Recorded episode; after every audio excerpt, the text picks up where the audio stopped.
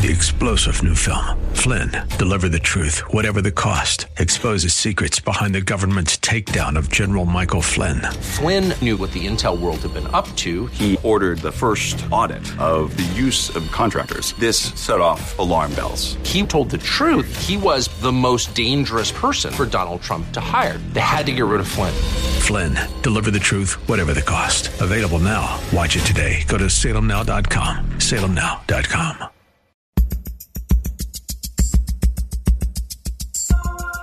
It's Lifeline with Craig Roberts. He's the host of Northern California's longest running conservative talk show.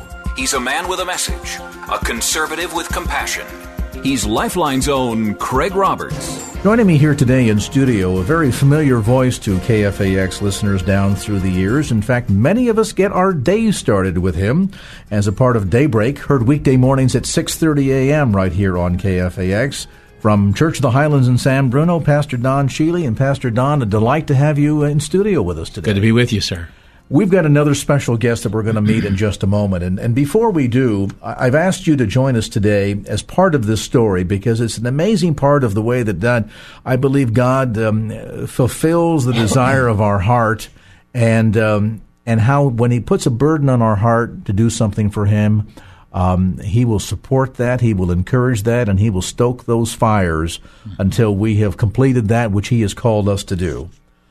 Perhaps not many people in the audience know of the story of Pastor Don Sheely and Church of the Highlands and the amazing work that's gone up there in San Bruno for the last 50 something years, and how that um, Church of the Highlands and your work there was kind of a pause for a moment, a long moment, in in your ministry and in a burden that God had put in your heart in an entirely different direction, even as you have ministered here and led that congregation for so many years. I understand that many years ago, God had put a burden on your heart for the area of, called Borneo Correct. in Southeast Asia. Tell us a bit about that. Well, I think Craig, the the whole concept of our church has been missions, but it's been unique in that we have had instead of maintaining missionaries on the field, we have made our missionary pro, uh, missionary goals selecting projects, and then we would go to a field and and evaluate the project and see how, how it could be done and the cost, so forth. And so our congregation over the last forty years has worked with projects. Years ago, we went to Africa and we uh, saw how easy it would be to build churches out in in uh, Africa. So we built churches in Africa. We went to India, and um, um, Mark Buntain, the great missionary there in Calcutta, uh, was a close friend of ours, and so we helped Mark select his site for the big hospital there in Calcutta and became a part of that project.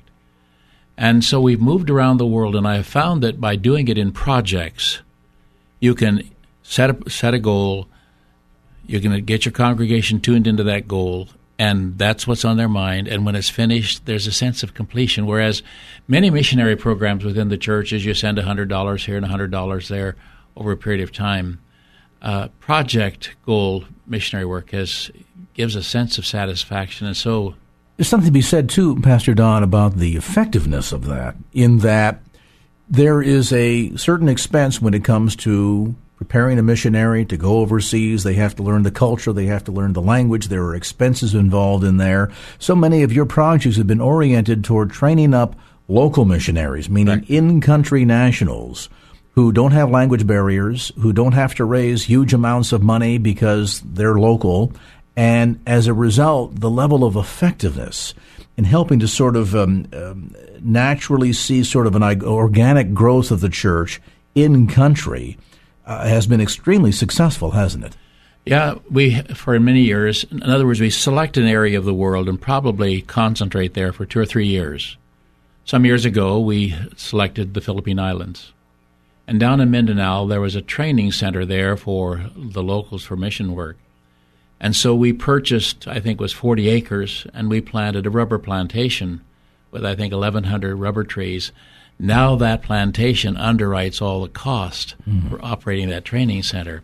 And so uh, the joy of getting a project done brings great excitement. But what you do when you move the projects every three years, you change the focus of the congregation. And uh, what brought us to Borneo, Craig, was we had spent a lot of time working in the Philippine Islands, and we ventured across the uh, border from Malaysia into Indonesia. About 30 minutes in, there was this uh, uh, work of for orphans, and we, of course, helped very much. We built many of the classrooms and were involved. We sent in a backhoe digger and so forth.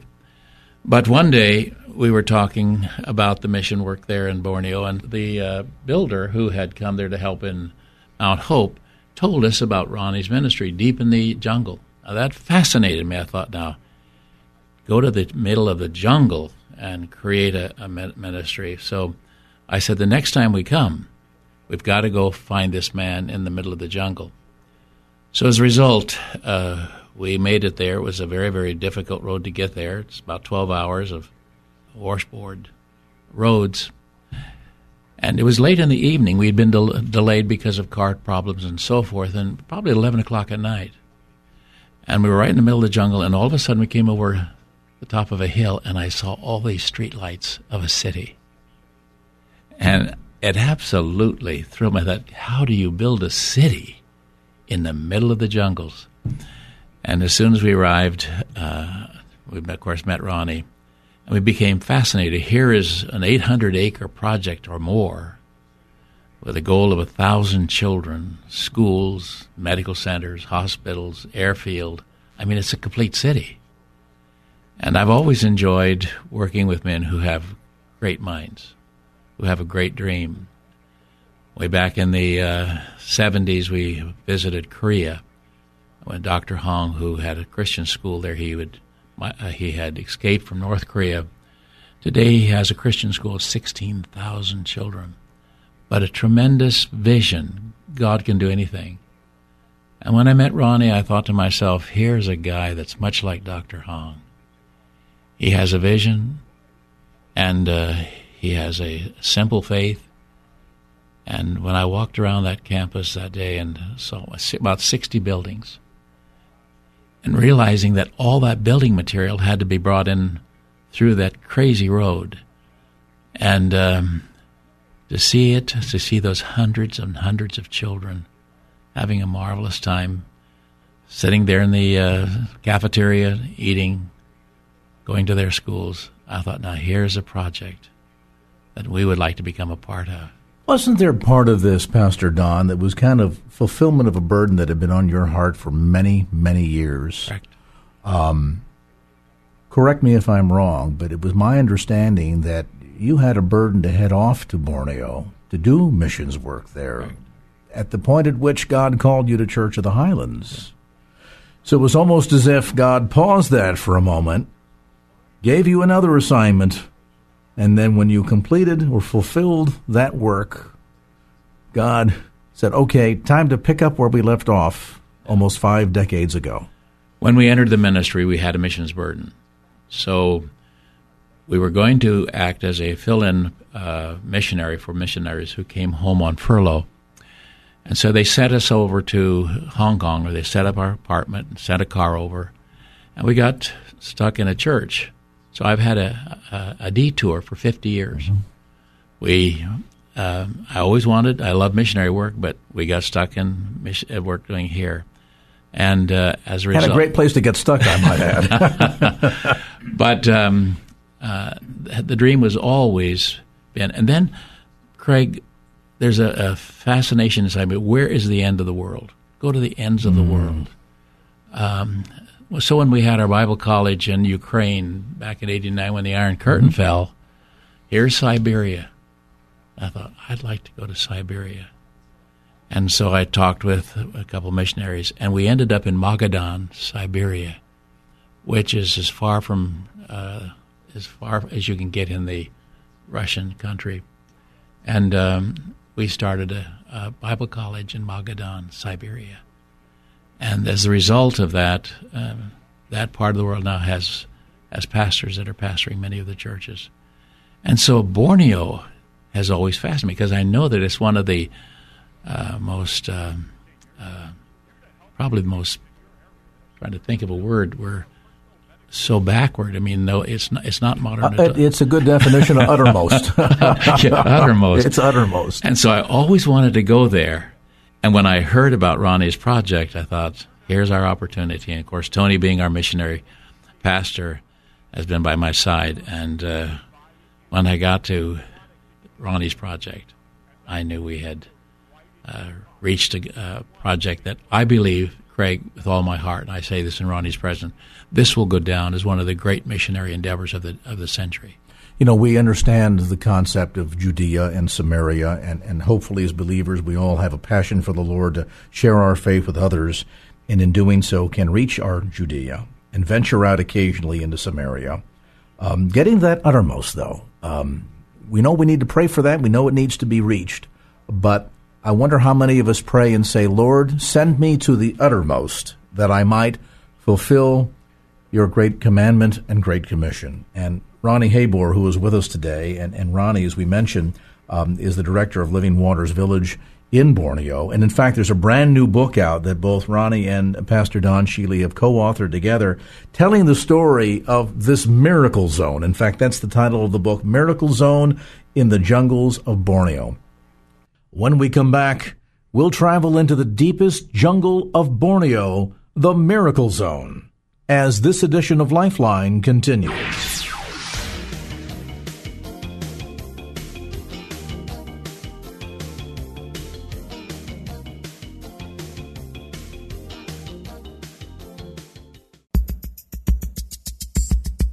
And now back to Lifeline with Craig Roberts.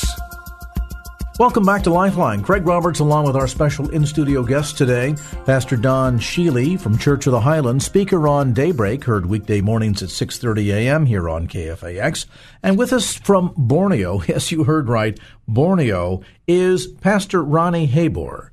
They are co-authors of a brand new book called Miracle Zone in the Jungles of Borneo. Pastor Ronnie, let me bring you into the conversation here. This is a part of the world that is very far reaching. It is 15, 18 hours by airplane and other means to get into where you're at. You're in a, a, dense jungle region as part of an island chain in there that I think, um, well, certainly Indonesia, 17,000 something islands in that part of the world. Um, and you're right there in the heart of the jungle and right there in the heart of Dayak country. I, the same question for you. As God brought Pastor Don Sheely full circle 50 years later back into the mission field and wound up at the uttermost. What about yourself? What was the attraction, the draw to this part of the world? And folks will hear in a moment an accent that they will know is distinctly not uh, not Dayak. yes. Okay. Uh, yeah. For me, was um, we my wife and I didn't really uh, we weren't worried where God was going to send us the outermost parts of the world? Well, the world is the world. Um, there are some places that are near, some places that are far, some places that are the outermost parts. But for us, it was just like God, where, wherever you want us to go, wherever you want us to send us, we'll go.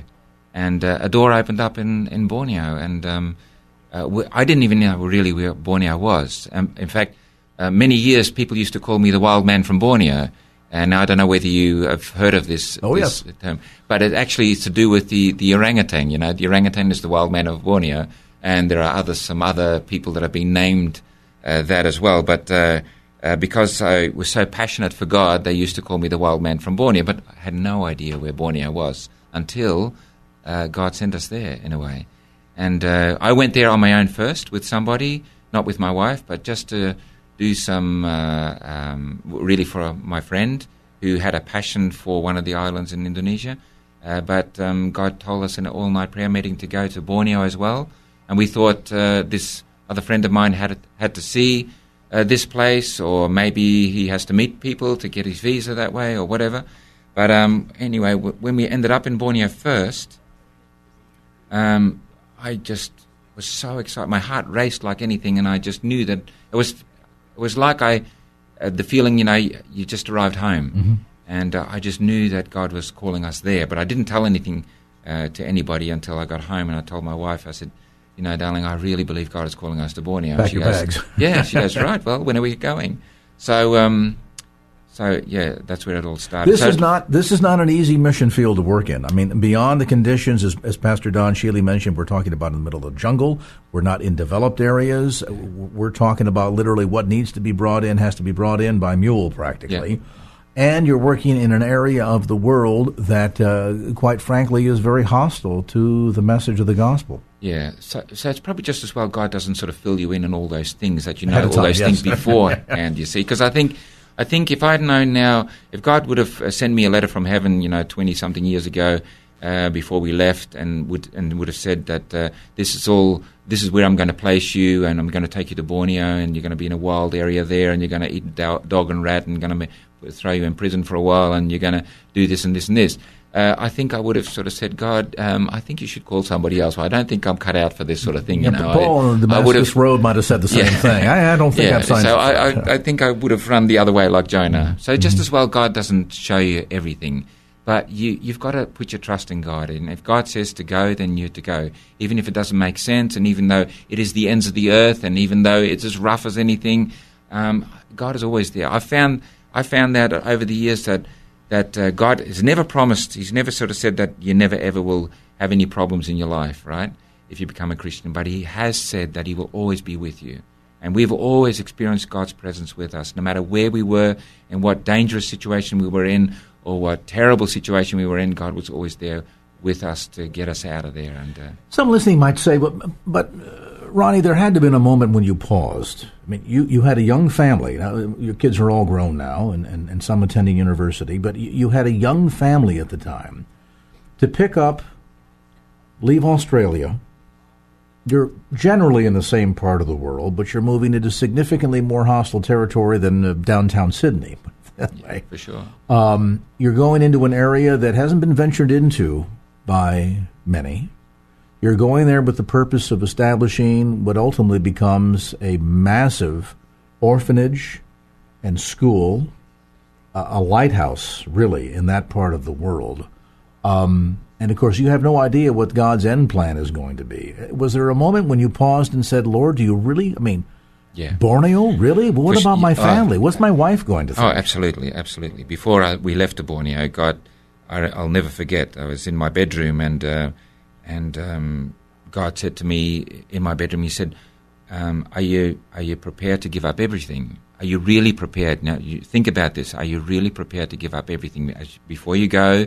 You you need to be prepared to give up everything." And I said, "I'm I'm prepared. I'm prepared to give up everything."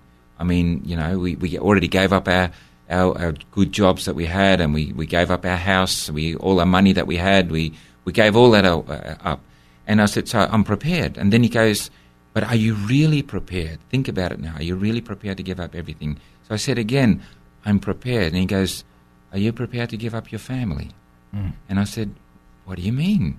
I mean, my first wife died in a car accident years before, and uh, I almost lost my two older children in that car accident, but they pulled through miraculously. But my wife died, and she just become a Christian. So we had sheer hell for eight years when I became a Christian until she she uh, uh, came to the Lord. So and then finally she became a Christian, and then and then God takes her home. And then so I said to him, "What do you mean, God? I mean." You already have one of my wives. Do you want my other one as well? You know, I mean, I don't understand. And uh, but he said again, "Are you really prepared to give up even your family?"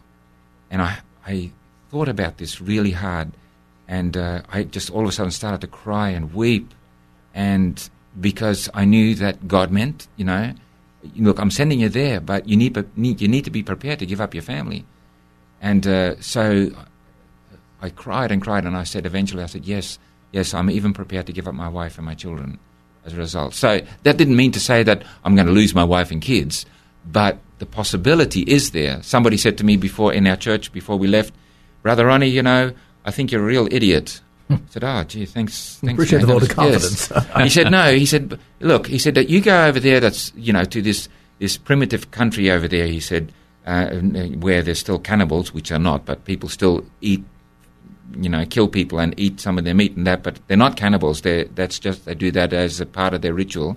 But um, he said, you know, that that you go over there and that you might be eaten up by these people, or and if you're not going to be eaten up, that you'll then maybe die of malaria or typhoid or or uh, hepatitis or, or any of the diseases that float around there. And he says, you know, that you go, that's that's one thing, but you take your family with you. You know, what sort of a man are you? And I, and I said to the guy, I said, you know, gee, thanks for your encouragement, you know, but you you know, you're right. There are one hundred and and so many uh, reasons why we shouldn't go. All the things that you just said, and I said I can add a whole lot of extra to it. I said, but you forget one thing. He said to go. And even though it doesn't make sense, and even though we know it's dangerous, and even though we know, you know, we're to, there's going to be conflict and there's going to be all sorts of things there, I said, he said to go. So, you know, you've got two options. Isn't it amazing how we will get caught up on all of the reasons not to do something, not to be obedient, not to f- follow through on what God has called us to do? Yeah, but this is and where we'll look right past the one reason why we should.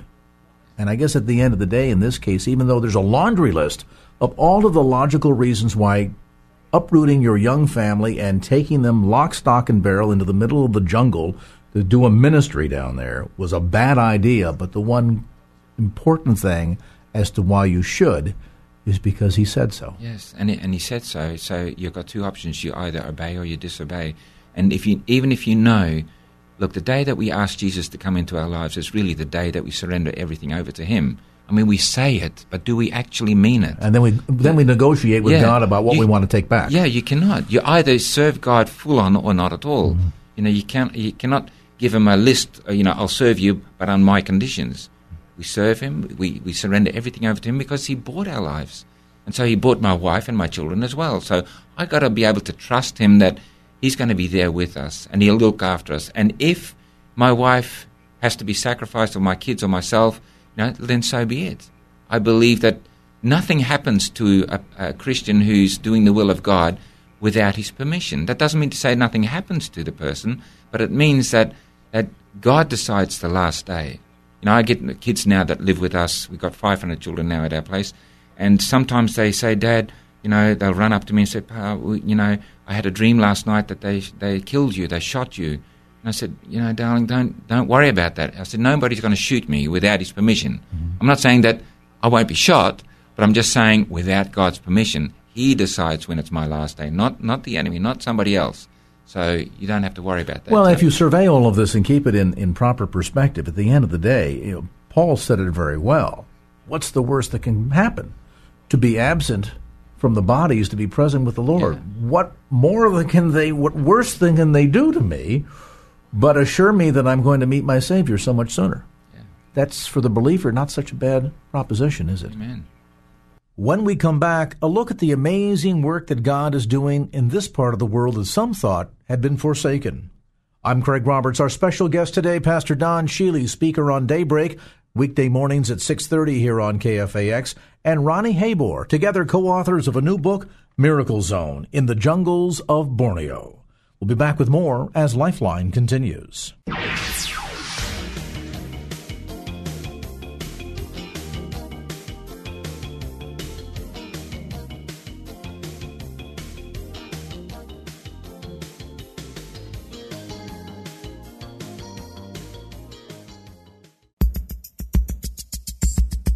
And now back to Lifeline with Craig Roberts.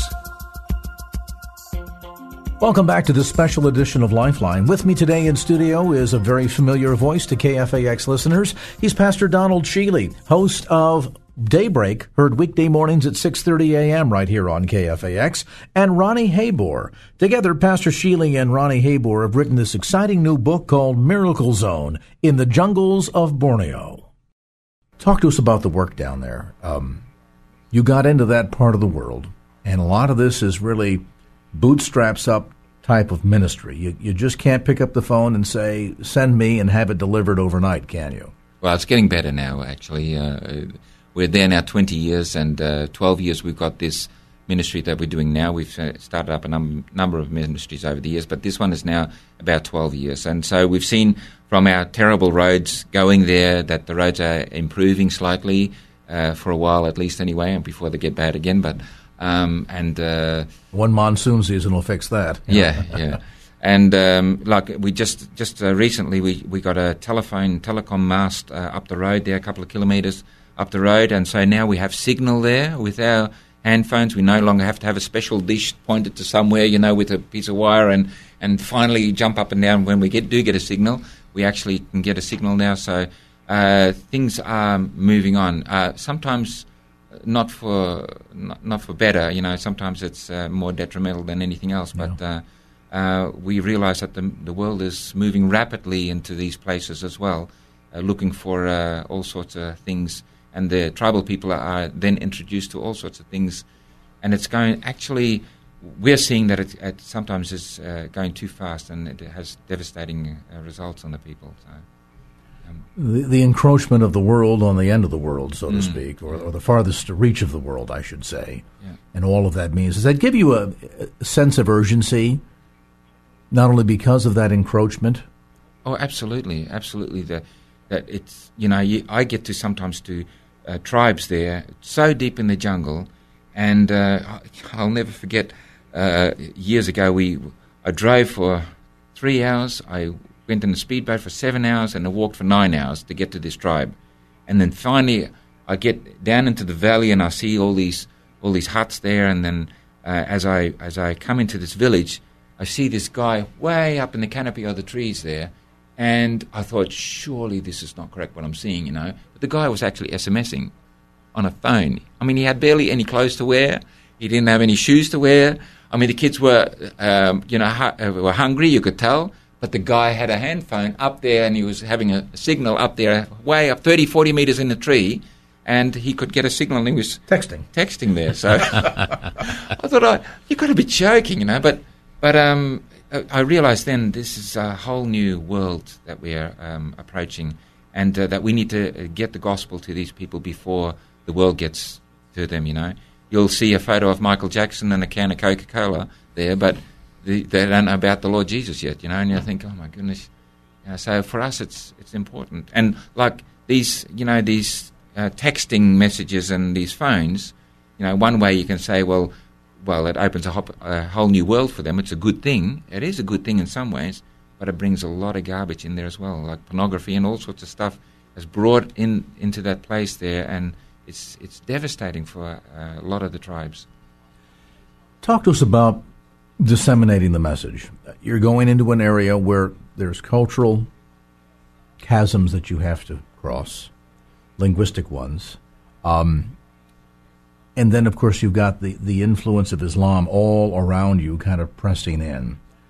Give us a snapshot. People wonder, well, what's it like to do ministry down there? Aside from the fact that you're dealing with difficult conditions, um, in terms of the spiritual conditions, what does that look like? Well, we basically, um, uh, the tribal people there are, um, are, animistic. So we don't, we really don't deal much with uh, uh, Muslims. We do have Muslims living around us, but when you go deep into the jungle areas, you won't come across hardly any Muslims. They're mainly uh, animists. And so animists is uh, people who believe in spirits and all sorts of things, and trees and objects and all sorts of things. So, um, and then every tribe has their own witch doctor, and the witch doctor lords it over the people. These are the people. It is not the, the tribal chief that has the most power. It's the witch doctor definitely who has the most power, and the, he lords it over these people. The people are extremely fearful of these these uh, uh, witch doctors, and um, so uh, when you come into a place like that, of course, um, uh, you're a threat to somebody like that with authority. And uh, but but I've noticed that over the years that God um, uh, always comes up with a brilliant way of getting to the tri- to the to the witch doctor, and uh, it's usually through a power encounter. You know, you can you can talk until you're blue in the face about Jesus Christ and all that sort of thing. A witch doctor ain't going to buy any of that. But if you if he can see the power of God upon your life and through you, that God uses you as you pray for people, as you as you speak into people's lives, and uh, it, um, and and he can see the power of God, then he's blown away, and and then he's prepared to listen because you have something that he doesn't have. He has power, and I've seen some of these witch doctors with incredible power, but you know he. Uh, I, we always say, but our God is, is much greater, much more powerful than any other witch doctor. And uh, I'll just give you, give you an example. We had this little girl that we came into a village, and she had meningitis, and um, already four days she was absolutely uh, wrecked. She she couldn't walk anymore. She couldn't talk anymore. She was about nine or ten years old, and uh, she was just a wreck, uh, dehydrated like anything. And uh, uh, we came in and we just saw her we knew, we knew that she needed a doctor, but we put our hands on her and we just said, Little girl, in the name of Jesus, be healed. That's it. And she, this little girl got healed. The witch doctor was completely blown away and he, he was so upset. He was in a way upset, but he was so amazed. And he was upset because he couldn't do, because people come to him to, for healing. And uh, sometimes they actually get healed. So I say, witch doctors have some power. Sometimes can cause a fire just to happen just like that. He would just snap his fingers in a fire. You know, that I'm blown away at what, whoa, I've never seen this happen before. Uh, and things like that. So people go to the witch doctor and pay this man whatever he wants in order to get a healing. But when you come in there and you override that power that he has, you know, that Jesus Christ overrides that power, then he's willing to listen. Pastor Sheely, this is really powers and principalities in high places. Oh, yes. This is spiritual warfare, Correct. the likes of which many Western Christians don't really understand, do they? No, I think, you know, living here in the Western world, most of us do not understand how intense the spiritual powers are in some of these countries. And, um, you know, you really have to have a touch of God on your life, as Ronnie has explained, expressed, because to deal with the spiritual issues, when you walk into you, you can actually feel, you feel demonic powers present. And um, so the, the challenge uh, if a person went there just to be a professional missionary, he'd be gone in a few days. But to go there with a burden and a touch of God on your life, as Ronnie has said, and you can see God at work in the lives of these people, um, it's an experience that, that you can't explain. And this is not casual Christianity. This is not cultural Christianity. This is I may lose my life because of who I name as Lord and Savior Christianity. Absolutely. This is the battle for hearts and minds between goodness and evil and dark and light and the enemy himself and very God himself. This is that battle being played out right in front of our very eyes. Very much so. And I think Ronnie has you know a number of situations where he's had to deal even with children who have been possessed and uh, they have their curses that have been placed upon them. And uh, but to deal with intense spiritual concerns and I've been in the ministry for a number of years and maybe only once or twice have I had to deal with intense demonic involvement. But they're in the jungle. That's where they live with. And it really puts a perspective on all that we see in the New Testament. And I think, eh, as much as there are some Christians in the West, Ronnie, that would look at the book of Acts, for example, as a history book and not realize that, yes, while it does give an account for what happened in the early church, in the early days of the establishment of the body of believers following Christ's resurrection, that it is also demonstrative of what real, authentic Christianity is all about. That we hear about miracles of demons being cast out or the blind seeing or the lame walking in and we think well it wasn't it nice that god used to do those things and we don't realize that that is a part of god's world functioning every single day oh absolutely and that he uses these demonstrations of power largely as we see again throughout the book of acts amazing to see almost every time that somebody was healed then word spread about absolutely. and everybody in the village came to christ uh, the thousands uh, were then led to see him as uh, not just a good man who walked the earth, but rather as truly being God himself. If you've just tuned in, our conversation today with Pastor Don Sheely, host of Daybreak, heard weekday mornings at 6.30 here on KFAX, and Ronnie Habor, together co-authors of a new book, Miracle Zone in the Jungles of Borneo. When we come back, we thought God had gotten out of the miracle business. The difference between miracles in the West versus what God is doing overseas as this edition of Lifeline continues.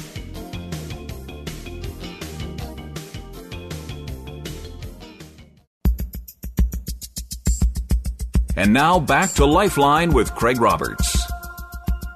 Welcome back to Lifeline. Craig Roberts, along with our in-studio guest today, Pastor Don Sheely, host of Daybreak, heard weekday mornings at 6:30 a.m. here on KFAX, and Ronnie Habor. Together, they're co-authors of an exciting new book called Miracle Zone: In the Jungles of Borneo.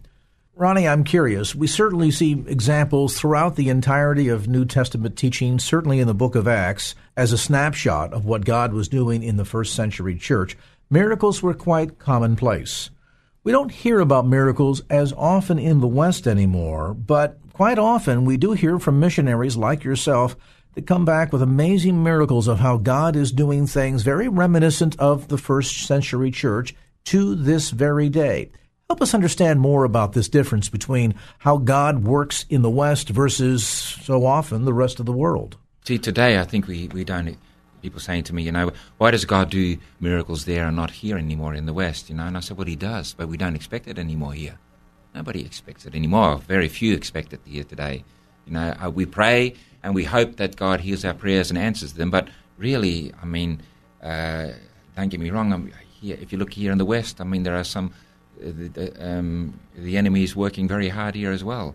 And, but I believe there's, there still is a distinction between between where where um, uh, the West has been living or riding on the blessings of our forefathers, you know, and I think that you know the hand of God is and the blessings of the Lord are on our country, even though there's lots of places where there are people that need to be delivered as well, for sure, here in this country as well, in Australia and in Europe.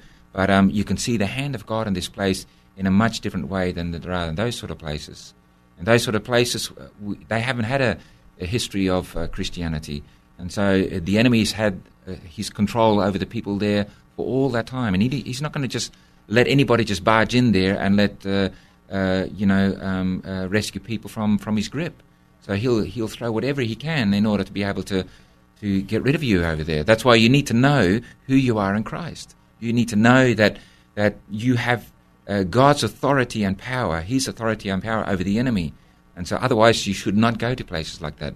I've been in places there that when you, you walk into a region and just, just like Pastor Sheely said, you know, you just sense a blanket of evilness over you.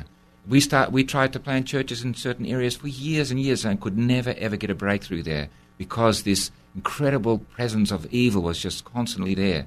I remember one day sleeping in this uh, hut and uh, uh, under a mosquito net, and um, at night I just woke up in a fright because somebody was choking me with a hand, a hand gripped on my on my throat and choking me, and I woke up in a fright and I couldn't breathe, and uh, uh, there was nobody there, but there was this like this hand on my throat, and I yelled out. Uh, uh eventually, I tried to yell, I couldn't, but then eventually I yelled at Jesus, and as soon as I said Jesus, the grip let go, and I just knew, man, this is real stuff here, and. Uh, but eventually, after years in that place, in that one particular place where I was, uh, we tried to plant a church for years. It could never. God brought this young fellow to us, and uh, as a result of this young fellow getting saved, getting healed and saved in the power of God, and uh, he was able with me to go back to his village and speak to his tribe, and uh, the whole tribe, uh, virtually the whole tribe, got saved as a result of him. And if you go back there now, there is a, this open heaven there, like this blanket of evilness is completely gone, and this this openness there, and uh, even his brother, who was such a uh, um, figure in the occult there, he's now the pastor of the church. Yes, such an incredible change as a result of God coming in there and uh, ministering there to the people and setting them free. Well, you don't just serve in the mission field. This is really a battlefield, isn't it? Oh, absolutely a battlefield. Yes. And you but we're, we're, let's face it. I mean, the battlefield is everywhere. Everywhere, right? absolutely.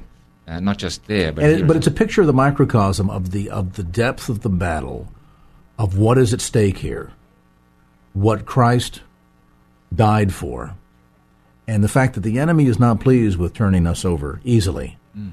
uh, that there is a cost that has to be counted, that I think, unfortunately, few Western Christians are really willing to count, as you did, as you talked about. What do I have to potentially give up here in making this decision to move my family to the jungles of Borneo to, to engage in this work down there? And yet, having the perspective to understand that this is all about God's work and what He is doing, so that that promise that His word would not go out and return to Him void, but literally reach the uttermost parts of the earth. that someday every nation, tribe, and tongue would bow and recognize Jesus as Yeah. Lord and Savior. Amen. You know, one of the thrilling things, Craig, is when you visit the uh, orphanage there and you see these 500 children and worship.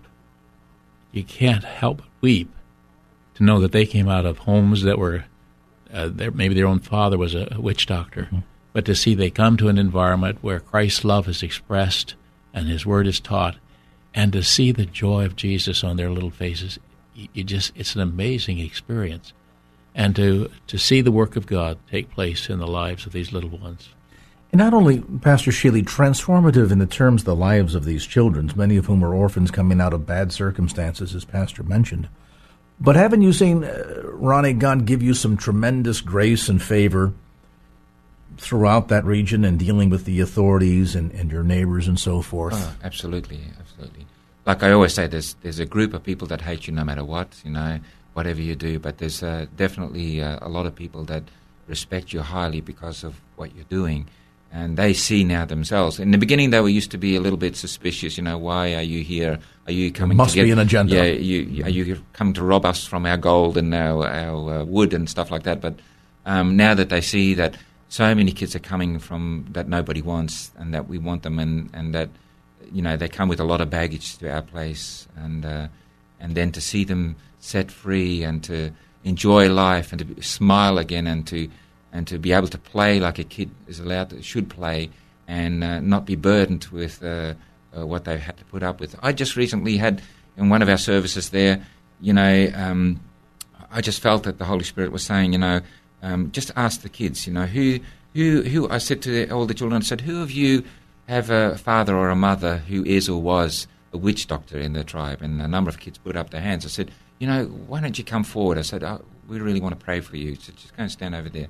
And then I said, and who has a um, grandmother or grandfather who was a witch doctor or uh, are still witch doctors today?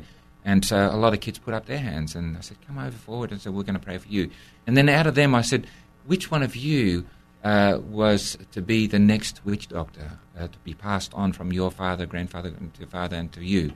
And a number of kids put up their hands, and I realized then, my goodness, you know, God has brought these kids from witch doctors to our place of all places, so that they can be set free, so that this curse can be broken over their lives so they no longer have to be part of this demonic ritual, so that they can enjoy a life set free from all that, and uh, that they can enjoy a life and be used by God. God's got a wonderful plan and purpose for them. One of the girls came up to me. She said, "Dad," she goes, "I don't think Jesus can save me."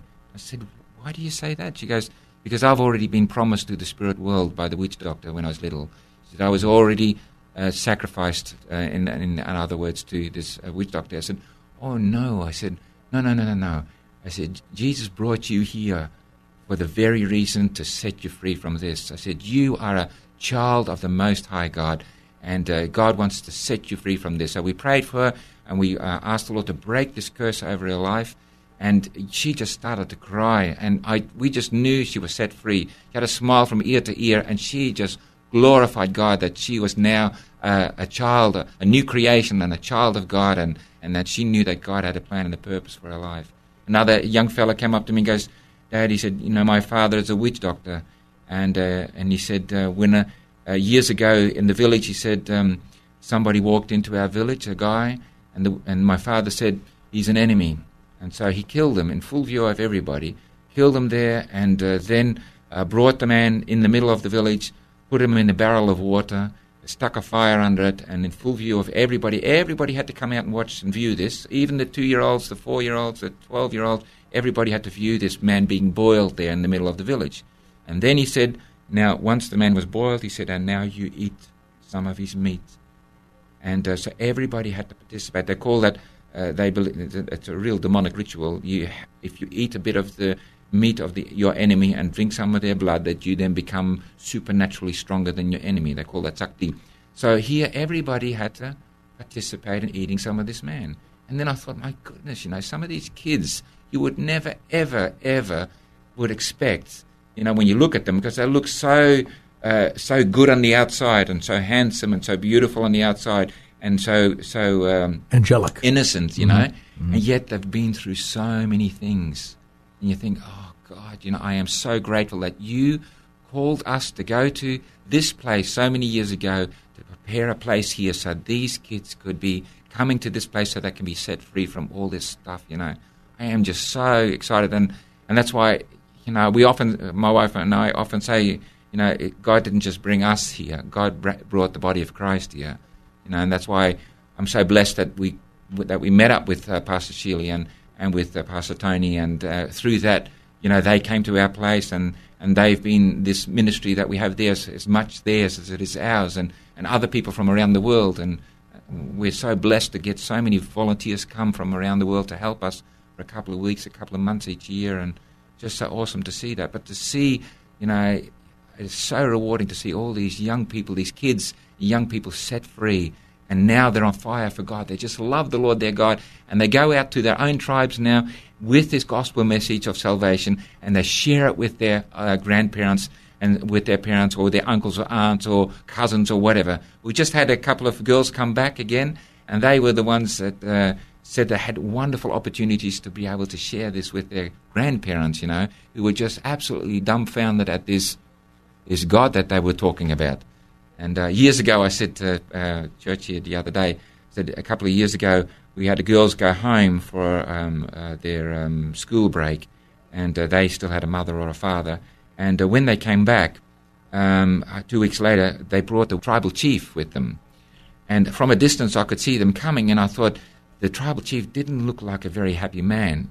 And uh, he approached me, and I thought, oh my goodness, he doesn't look happy. He walked right up to my face, and he said to me, What have you done with my girls? And I said, What? I, what are you talking? Did something happen on the way to the village or something? You know, because I didn't know what he was talking about. And he says, No, he said, Nothing happened on the way. He said, But I think this is something to do with your God. I said, Ah, yes, because I told my girls, You're going home now, but make sure you don't go and fit into the rituals, go back into the rituals that they're doing. I said, But you stand firm on the Word of God and that you ask God for opportunities to be able to share the gospel message. And, he, and then the tribal chief said to me, He said, You know, I, he said, uh, Would you mind, please, he said, to bring somebody back with me mm. to my village and share this, what you, what you told my girls, to share it with the rest of the people. He said, because I want all my people to be like them. And I thought, whoa, that was just so awesome to hear that, you know, that our girls had the guts, the courage to witness to these people. And these people, they knew these girls, but they saw that there was such an incredible change in these girls now. They weren't the same anymore as when they left that village to go to, to our place. They are now totally different. So that multi generational fruit yeah. has the capacity to literally transform that entire region, doesn't absolutely, it? Absolutely, absolutely. And you're seeing a lot of and this too, aren't that. you? We've got kids now. Some of our boys are now in government positions. Some of our boys are in companies now, and uh, some companies want uh, young people from our, our place because they know they're honest, they're loyal, hard workers, you know, and, and that you can trust in them. If you've just tuned in, our conversation today with Ronnie Habor and Pastor Don Sheely. Pastor Don, of course, a familiar voice here on KFAX. He's the speaker on Daybreak, heard weekday mornings at 6.30 a.m. right here on KFAX. Together, they're authors of this exciting new book, Miracle Zone, in the Jungles of Borneo. We'll take a brief time out, and when we come back, a look at the amazing way in which the Church of the West is integrating in a challenging and dynamic way with the Church in the East. That and much more as this edition of Lifeline continues. Three star general Michael J. Flynn, head of the Pentagon Intelligence Agency, knew all the government's dirty secrets. He was one of the most respected generals in the military. Flynn knew what the intel world had been up to, he understood its funding. He ordered the first audit of the use of contractors. This set off alarm bells. The explosive new documentary, Flynn, Deliver the Truth, Whatever the Cost, uncovers the facts behind this scandal. Flynn told the truth. He was the most dangerous person for Donald Trump to hire. I find out the worst enemy that I'm going to face in my life is right here in America. They took my assessment and they wanted me to change it. And I was like, I'm not changing it. They had to get rid of Flynn with in depth interviews, archival footage, and never before seen personal records of the man behind the headlines. I just felt like I was drowning. Flynn, deliver the truth, whatever the cost. Available now. Watch it today. Go to salemnow.com. Salemnow.com.